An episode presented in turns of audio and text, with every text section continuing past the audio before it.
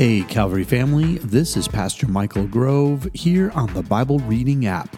Today is January the 27th, and here we are reading through the Bible one chapter at a time. So today we get the joy of reading Luke chapter 21. As Jesus looked up, he saw the rich putting their gifts into the temple treasury. He also saw a poor widow put in two very small copper coins. I tell you, he said, this poor widow has put in more than all the others. All these people gave their gifts out of their wealth, but she, out of her poverty, put in all she had to live on. Some of the disciples were remarking about how the temple was adorned with beautiful stones and with gifts dedicated to God. But Jesus said, As for what you see here, the time will come when not one stone will be left on another. Every one of them will be thrown down. Teacher, they asked, when will these things happen? And what will be the sign that they are about to take place? He replied, Watch out that you are not deceived, for many will come in my name, claiming, I am he, and the time is near. Do not follow them. When you hear of wars and uprisings, do not be frightened. These things must happen first, but the end will not come right away. Then he said to them, Nation will rise against nation, and kingdom against kingdom. There will be great earthquakes, famines, and pestilence in various places, and fearful events and great signs from heaven. But before all this, they will seize you and persecute you. They will hand you over to synagogues and put you in prisons, and you will be brought before kings and governors, and all on account of my name. And so you will bear testimony to me. But make up your mind not to worry beforehand how you will defend yourselves. For I will give you words and wisdom that none of your adversaries will be able to resist or contradict. You will be betrayed even by parents, brothers and sisters, relatives and friends, and they will put some of you to death. Everyone will hate you because of me, but not a hair on your head will perish. Stand firm, and you will win life. When you see Jerusalem being surrounded by armies, you will know that its desolation is near. Then let those who are in Judea flee to the mountains. Let those in the city get out, and let those in the country not enter the city. For this is the time of punishment and fulfillment of all that has been written. How dreadful it will be in those days for pregnant women and nursing mothers. There will be great distress in the land in wrath against this people. They will fall by the sword and will be taken as prisoners to all the nations Jerusalem will be trampled on by the Gentiles until the time of the Gentiles are fulfilled. There will be signs in the sun, moon, and stars. On the earth, nations will be in anguish and perplexity at the roaring and tossing of the sea. People will faint from terror, apprehensive of what is coming on the world, for the heavenly bodies will be shaken. At that time, they will see the Son of Man coming in a cloud with power and great glory. When these things begin to take place, stand up and lift up your heads, because your redemption is drawing near. He told them this parable Look at the fig tree and all the trees.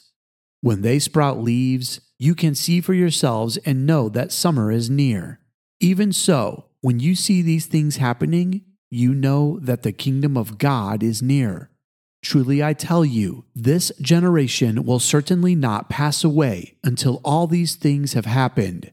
Heaven and earth will pass away, but my words will never pass away.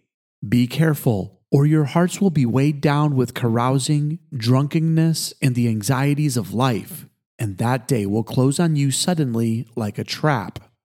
For it will come on all those who live on the face of the whole earth. Be always on the watch and pray that you may be able to escape all that is about to happen, and that you may be able to stand before the Son of God. Each day, Jesus was teaching at the temple, and each evening he went out to spend the night on the hill called the Mount of Olives. And all the people came early in the morning to hear him at the temple. This concludes Luke 21. Let me give you a quick thought before we end our time together. Okay, so here is another example of gender pairing, and this is another good one. First, we have a widow, which by nature, let's just make sure you understand, this is a woman who has lost her husband. And while all the rich people are putting in their big gifts into the treasury, Jesus watches this widow bring two very small coins and bring them as her offering. And Jesus, right away in front of his disciples, acknowledges that the thing on the inside of the widow is more valuable than what the outside gift is that these rich people brought. And what is the thing on the inside of the widow? The right heart out of her poverty, she's giving all to the Lord that she has to live on. So we have this moment of recognizing this widow and all that she understands about the love of God. And what does Luke take us immediately to?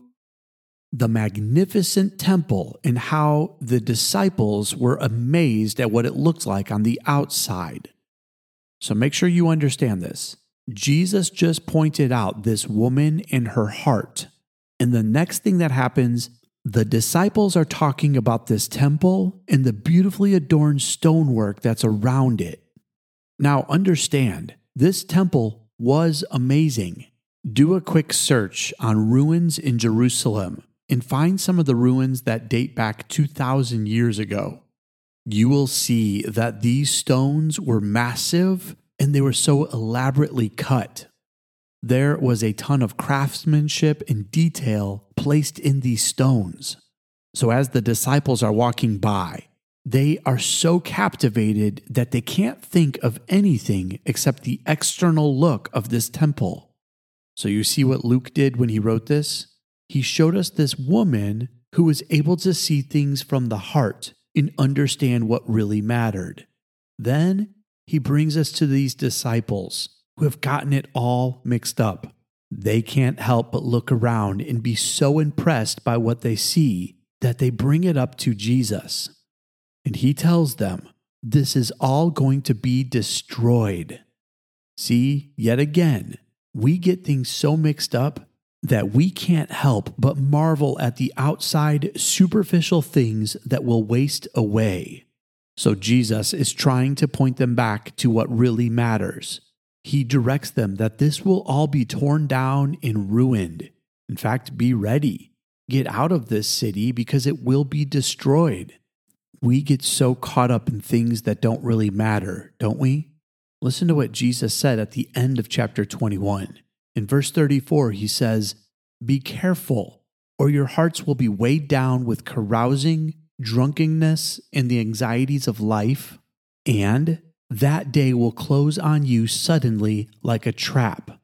In other words, you're going to be so easily manipulated by the things that you think matter that you won't even notice when you get off track and you lose the thing that is most important.